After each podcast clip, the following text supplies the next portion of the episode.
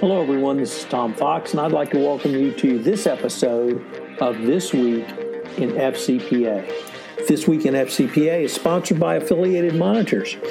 Founded in 2004, Affiliated Monitors provides professional, independent integrity monitoring and ethics and compliance assessments nationally and internationally and across almost all industries. With its knowledge of effective ethics and compliance programs and cultures, Affiliated Monitors is respected for its work as the corporate monitor on matters ranging from multinational corporations to small and mid sized companies and even individuals. Having served in over 700 monitorships, no one has more experience as an independent monitor than the team at Affiliated Monitors.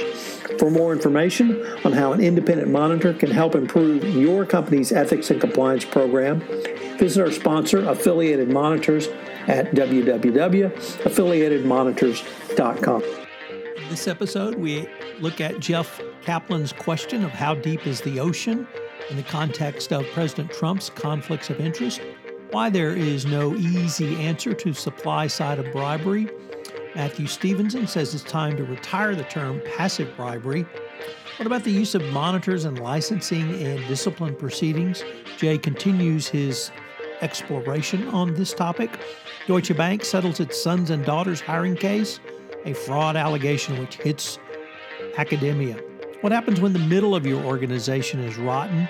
And what are some of the issues for AI in compliance? We look at my five part podcast series, The Science of Star Trek, the original series. Once again, listeners to this podcast can receive a complimentary pass to Converge 19, the great event that Conversant will be holding in Denver on October 2nd and 3rd, and all the week's other top compliance and ethics commentary. We consider the five episodes of Adventures in Compliance and the intersection of Sherlock Holmes and compliance programs, and also a few words about Converge 19. Hello, everyone. This is Tom Fox, the compliance evangelist and the voice of compliance, back again with Jay Rose and Mr. Monitors for this week in FCPA, episode 169 for the week ending August 30, 2019, the How Deep is the Ocean edition as Donald Trump has invited Russia back into the G7 and plans a summit at his resort next uh, year. Jay and I are back to take a look at potential conflicts of interest in all of the above and discuss some of the week's other top compliance and ethics stories. So, Jay, welcome. Thanks, Tom. Shall we dive right in? Let's do it. So, uh, this is a great article. This comes to us from our colleague Jeff Kaplan and it's entitled How Deep is the Ocean? The latest on Trump's conflicts of interest. And as Tom just referred to, uh, the president has visited his properties 362 times at taxpayers' expense, sometimes visiting for more than a single day. In 2019 alone, he has visited his properties 81 times. Uh, to go over some more facts and figures, 111 officials from 65 foreign governments, including 57 foreign countries, have made 137 trips. The article goes on to detail which, how many members of Congress, how many state officials, and how many foreign officials have dropped coin at the Trump Hotel in Washington, D.C. And um, this is a stupendous record of corruption, and one that, as the report notes, is likely incomplete and the report was done by an organization called CREW, which is Citizens for Responsibility and Ethics in Washington. And as Tom noted, our uh, wonderful president, Always Schilling, suggested that they should use his Florida resort next year for the G7 meeting. So uh, we'll see what happens there. Uh, next up, kind of on the same line, uh, we have something that's we've had in the last couple of weeks taking a look at the demand side of bribery. This comes to us from the FCPA blog with Jessica Tillipman, who is senior editor for the FCPA blog and assistant dean at George Washington University Law School. And um, basically, the majority of foreign officials who demand bribes uh, tend to do this and act with impunity, but foreign officials who take bribes often share a portion of their illegal proceeds with their superiors and bribe taking officials. Uh, even when the demand side enforcement action takes place, the officials are rarely sanctioned. According to an OECD report from 2018, only one fifth of the 55 schemes covered by OECD survey was there actual any enforcement. Uh, this could be changing as um, the Foreign Extortion Prevention Act, FEPA, or FIPA, I guess, targets foreign officials who demand or accept bribes in return for fulfilling, for fulfilling, neglecting, or violating their duties. As one of the bill's co-sponsor, Representative John Curtis, Republic of Utah, explained, currently a business being extorted for a bribe can only say, I can't pay you a bribe because it's illegal and I might get arrested. But now that statement will be amended by this new long overdue bill, which would enable them to add, and so will you. Uh, critics may argue that the corrupt officials are unlikely to be expedited, but uh, there are two ways where it can impact them. It might be able to curtail their travel, and if they're not able to travel, they might not be able to um, use their ill gotten gains. There is one flaw within the legislation, and that comes under uh, 18 USC Section 201, which is widely considered the centerpiece of U.S. domestic anti bribery legislation. And foreign officials now face a different standard of liability than companies or individuals who fall within the purview of the FCPA. But we're hopeful that that gap will be closed up in the future. So, um, very interesting thing, and I think there'll be more to be coming uh, on the uh, demand side of bribery, and we have something similar that you're going to speak about in the next article, Tom. So, Jay, uh, this came in uh, too late for us to get it in last week's show, but uh, that well known ethical organization that is uh, rarely in the news, Deutsche Bank, was actually fined uh, $16 million last week in a sons and daughters hiring case, or what Harry Cassin, writing in the FCPA blog, called referral hiring. And this was just an effort by Deutsche Bank to engage in bribery and corruption by hiring the sons and daughters of foreign officials and of employees of state-owned enterprises uh, to get to garner contracts and services. Uh, we do not have the infamous spreadsheet uh, that uh, J.P. Morgan had, where they uh, tracked uh, the son and daughter with the business opportunity. Nor we have other spreadsheets from other companies which actually looked at the ROI of hiring the son and daughter. But um, Clearly, we had uh, hires that were made uh, outside the standard uh, hiring parameters of Deutsche Bank. Uh, one candidate was an average level candidate uh, who failed two tests around analysis yet and was recommended she not be hired yet she was hired and my favorite was one of the russian corrupt hires in london performed so poorly that he was deemed quote to be a liability to the reputation of the program, if not the firm. End quote. Um, so when you hire people like that, uh, it's clearly not for their technical competence or their business acumen, and uh, it's for another reason. And, and, unfortunately, Deutsche Bank was was caught up in that. So uh, Deutsche Bank continues to be in the news. Uh, AML, FCPA, perhaps for some other reasons uh, that we'll talk about later. But uh, and I guess uh, the finally the most damning thing, Jay, was that Deutsche Bank had defined anything of value to specifically include job offers in 2009 and made this even uh, more uh, specifically applicable to APAC, Asia Pacific region, in 2010.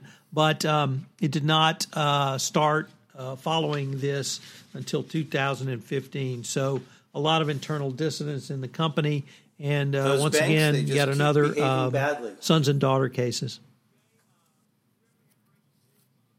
We rarely have breaking news on the uh, this week in FCPA because we are a wrap up. But today, literally within the past hour uh, before we recorded this, Juniper Network announced that they had, uh, or the SEC had announced that Juniper Network had settled its FCPA uh, outstanding matter.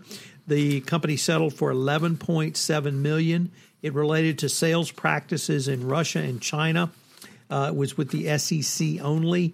Uh, from 2008 to 2013, employees of the Ju- Juniper's Russian subsidiary agreed with third party partners to increase the discounts on sales without passing these along to the customers. These off book funds were referred to as common funds and then were paid out as bribes. Uh, that included foreign officials uh, sending, uh, being sent to locations where there are no Juniper facilities or in industry conferences related to Juniper's abilities. These um, uh, in China from 2009 to 2013. Sales employees of the company falsified trip and meeting agendas for customers, including public officials, by understating the real value of these uh, trips. Uh, one of the most damaging things I thought was that when uh, regarding the common funds, uh, Juniper learned of these in 2009. Uh, but they continued to allow this to fester until 2013. Even more uh, uh, damaging was that the Chinese sales reps submitted their falsified agendas to Juniper's legal department for approval, and the legal department approved these trips without adequate review after the events had taken place. So, a relatively small fine. I have not had the uh, chance to review the order, so I can't really go into the details around that. But this has been a long standing case. Uh, one more uh, off the books. Uh, I have to note the fine appears to be relatively low. Um, so that may be a harbinger of FCPA fines going forward. Department moves to a, a little bit more light touch on enforcement. Great. Well, this week uh, we'll turn to um, my continuing series on uh, the healthcare sector that's been running on corporate compliance insights. And this week I took a look at monitors and licensing and disciplinary proceedings. And uh, basically, uh, we took a look at how independent integrity monitors can be used in healthcare licensing and disciplinary proceedings. Um, this example that I took a look at was a licensing and disciplining of disciplinary pr- proceeding and a hypothetical situation where a state Medicaid fraud unit control finds that a provider is billing for an unusually high number of patients or procedures per day. Um, such a settlement will allow the uh, provider of the clinic to continue practicing, which is important for many Medicare providers. Keeping a Medicaid practice open is often crucial in some areas, especially those areas that are very undisturbed. Um, so basically, uh, by keeping or bringing up such a healthcare provider professional uh, standards, it's important to the local or state health board that wants to make sure that uh, patients are being served. Uh, another scenario sometimes occurs when a complaint is made to a licensing board, the complaint is investigated, and the licensing board finds, among other things, that the practitioner's patient records lack basic elements, for example, adequate notes about treatments. Uh, here, an independent integrity monitor can be an excellent option as it allows healthcare providers to continue to practice while providing prompt feedback to the agency about whether the healthcare provider is making changes. So, as part of a multi pronged approach to the opioid abuse issue, many states are looking to see if their high prescribers are and whether there are legitimate practices or just pill mills. In this situation, a monitor can help a provider to put policies and procedures in place. So uh, we have basically have said that an independent integrity monitor can help keep regulators informed as most state agencies do not have the available staff to track compliance with details and furthermore the cost of the monitor monitor is borne by the uh, patient who is uh, being monitored and it has no impact upon uh, government funds.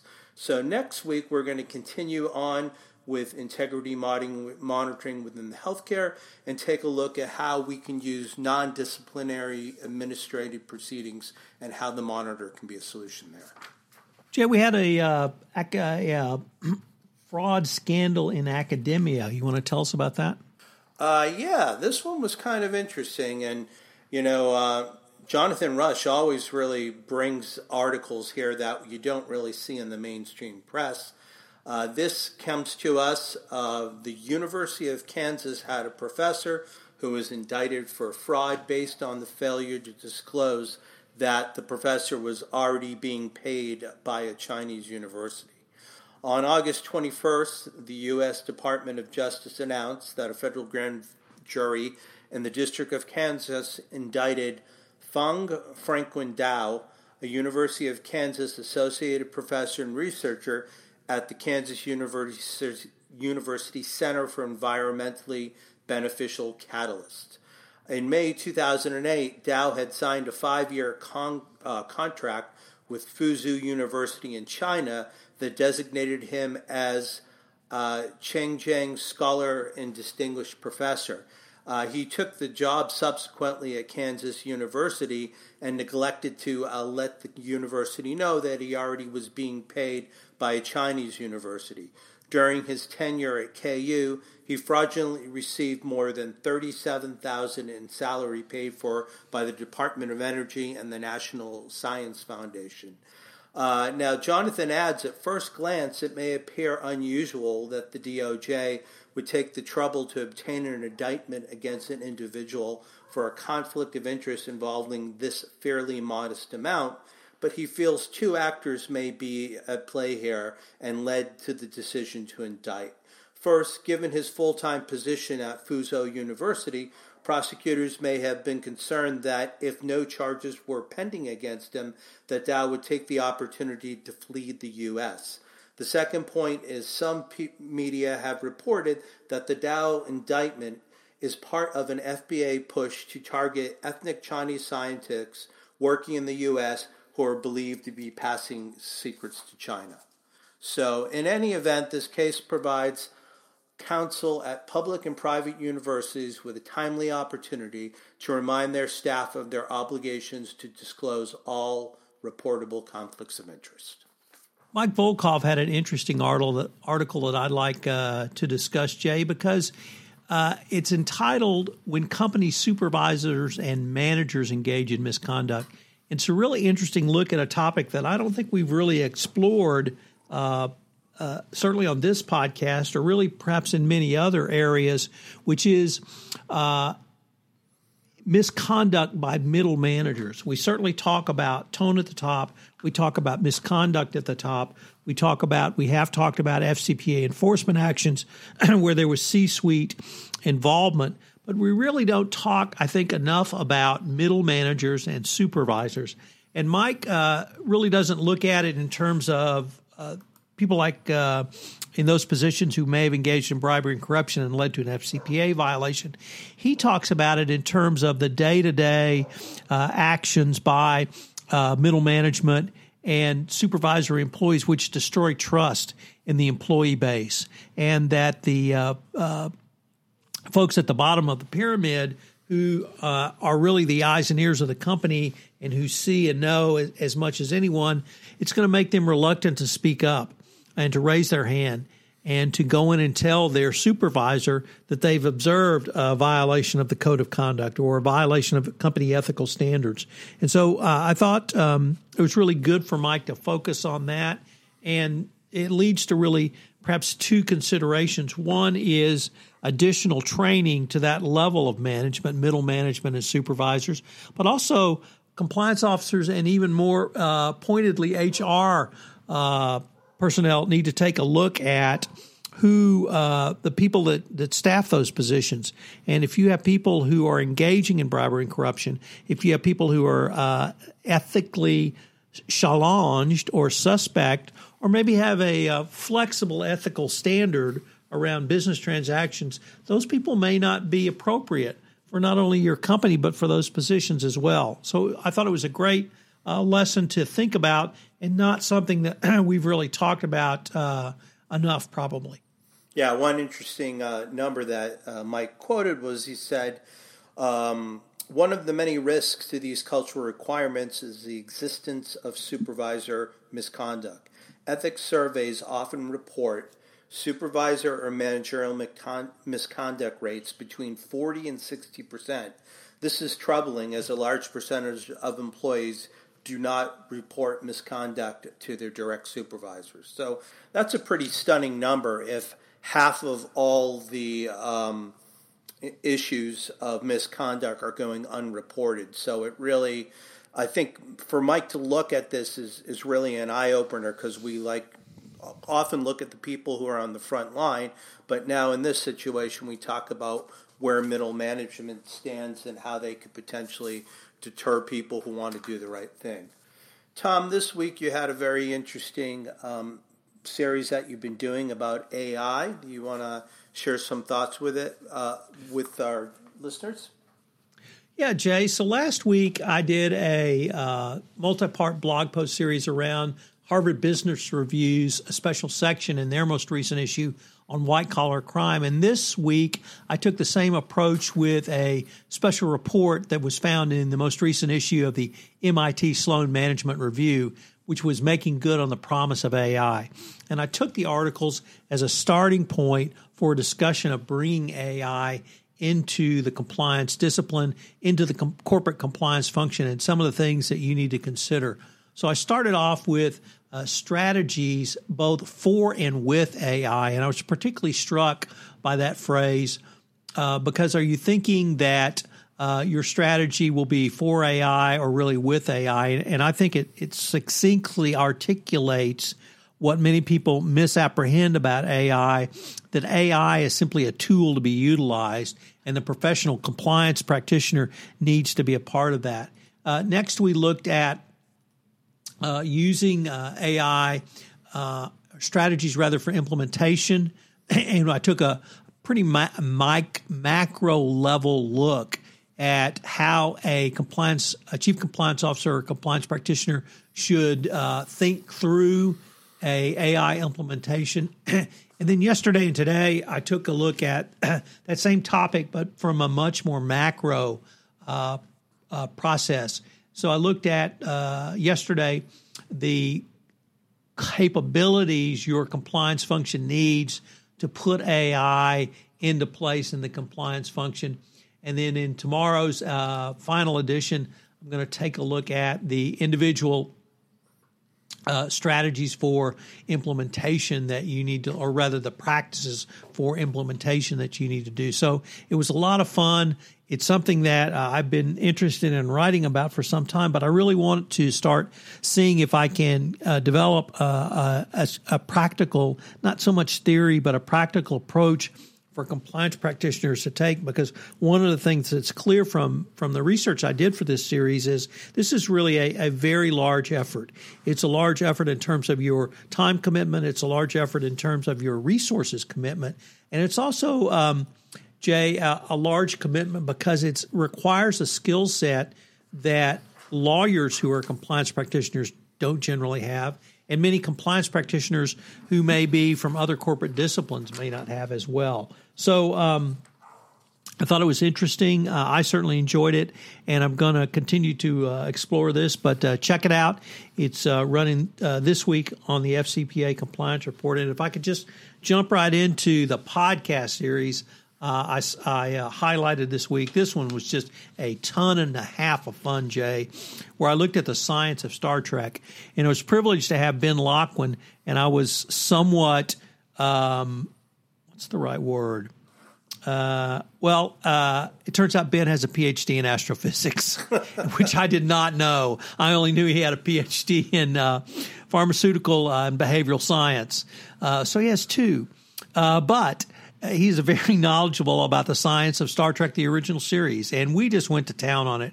Rather, I listened to Ben go to town on it. So we looked at transporters, phasers, warp drive, black holes, white holes, wormholes, tricorders, all of the cool science and stuff that uh, existed in the original series, many of which were brought forward into subsequent Star Trek series. And Ben took a look at it what's feasible, what's reasonable, what could be done.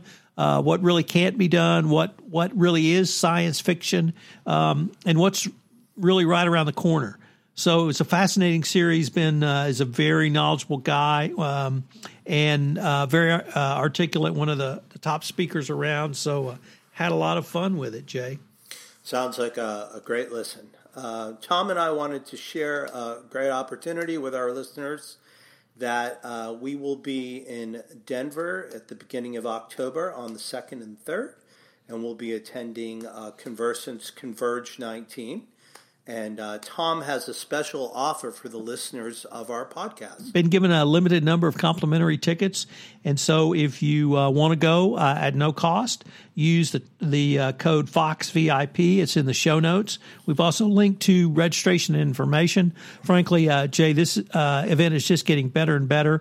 I'm helping Conversant publicize it a little bit more by doing a series of podcasts with the speakers. So I've been uh, recording those over the past week, and those will go up starting next week. But I've really learned some really cutting edge stuff that's going to be talked about psychology, tactics, training, communications, um, te- uh, tech tools. Uh, just a wide variety of things. This is going to be one of the top compliance conferences. And if you really want sort of an A level uh, PhD level uh, compliance conference, this is going to be the one for you. And you can go at no charge, uh, it's even going to be better. And as Jay is as great as those educational ses- sessions will be, I think uh, certainly one of the things that you do incredibly well at conferences is network, but not network simply around business development. Network around what's cutting edge? What are people doing? What are the new tools, ta- tactics, and strategies that are being used? We're going to have focused uh, uh, groups, industry groups, practice groups, and area groups at lunch tables so that people can really share best practices. The uh, conversations on the uh, in between uh, the breakout sessions uh, around coffee and the refreshments that they're going to have, I think, are going to be some of the most interesting because everyone is going to be uh, really motivated to to learn, to hear about what's going on in the industry, and it's going to be a way for you to really up your game, but also take away things are that people are doing in our industry that you may not have thought of or you may not have done in your corporation that could be tried at little to no cost. So I'm going to present some ideas uh, around. Um, transaction monitoring and and how you can utilize the data that's in your corporate data lake uh, similar to that. So, Jay, uh, I'm really looking forward to it. I know you're going to be there. Uh, your colleague Eric Feldman's going to be there. Mike Volkov's going to be there. Uh, our colleagues Sarah Haddon and Mike Kelly, Matt Kelly are going to be there. And so, last, last let me plug uh, Everything Compliance. will be doing a live podcast at uh, Converge 19, and this is going to be way too much fun. And I hope if I hope you'll come, and I hope you will sit in for our first live Everything Compliance podcast. So, um, looking forward to it, Jay, and it's going to be great. Yeah. So as we said, that's just about a month away. Uh, as we come to the end of August, I am uh, excited with the start of the NFL football season, and I guess this season starts college football. And uh, Tom, since I've uh, checked out on MLB, uh, what's the uh, Astros report? So the Astros now have the best record in the American League. We've overtaken the Yankees, um, and um, looking forward to take, bringing it back home to Houston, Texas, where it belongs. Did uh, somebody get suspended this week or thrown out of a game? Uh, yeah, Justin Verlander apparently said one of the two words you can't say, uh, not just on TV and radio, but to an umpire. and uh, he got tossed. So is it a, just a game? He, he misses like one one, ro- one spin through the rotation, or no? He just he got just, tossed from that game. Oh well, that's so that's he, nothing. He, he, missed a call, strike three. The ne- uh, the next pitch, the guy hit a homer, and apparently something was said. Uh, I would be pretty upset if that happened to me. With that, I would like to thank you for joining uh, Tom Fox, the compliance evangelist, and myself, Jay Rosen, Mr. Monitor, for this week in FCPA, episode 169, the How Deep is the Ocean edition. Uh, please have a safe and happy Labor Day, and we will talk to you next in the month of September. Take care. Hello, everyone. This is Tom Fox again. I'd like to thank you for listening to This Week in FCPA. If you have any questions, you can email Jay at jrosen at affiliatedmonitors.com. I'm at tfox at tfoxlaw.com. Once again, I hope you'll take advantage of the limited number of free passes I have to Converge 19 by uh, using the uh, registration code FOXVIP. Thanks again for listening to This Week in FCPA, and I hope you'll join Jay and I again next week where we take a look at some of the top compliance and ethics stories which caught our collective eye. This Week in FCPA is a production of the Compliance Podcast Network and a proud member of C Suite Radio.